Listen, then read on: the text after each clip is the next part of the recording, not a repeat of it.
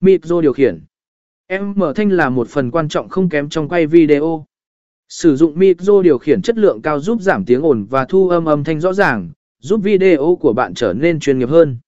4 bản hoặc sở tạ giờ Để tránh việc video bị rung khi di chuyển, sử dụng bản hoặc sở tạ giờ giúp giữ cho hình ảnh luôn ổn định và mượt mà. Điều này làm tăng tính chuyên nghiệp và thẩm mỹ.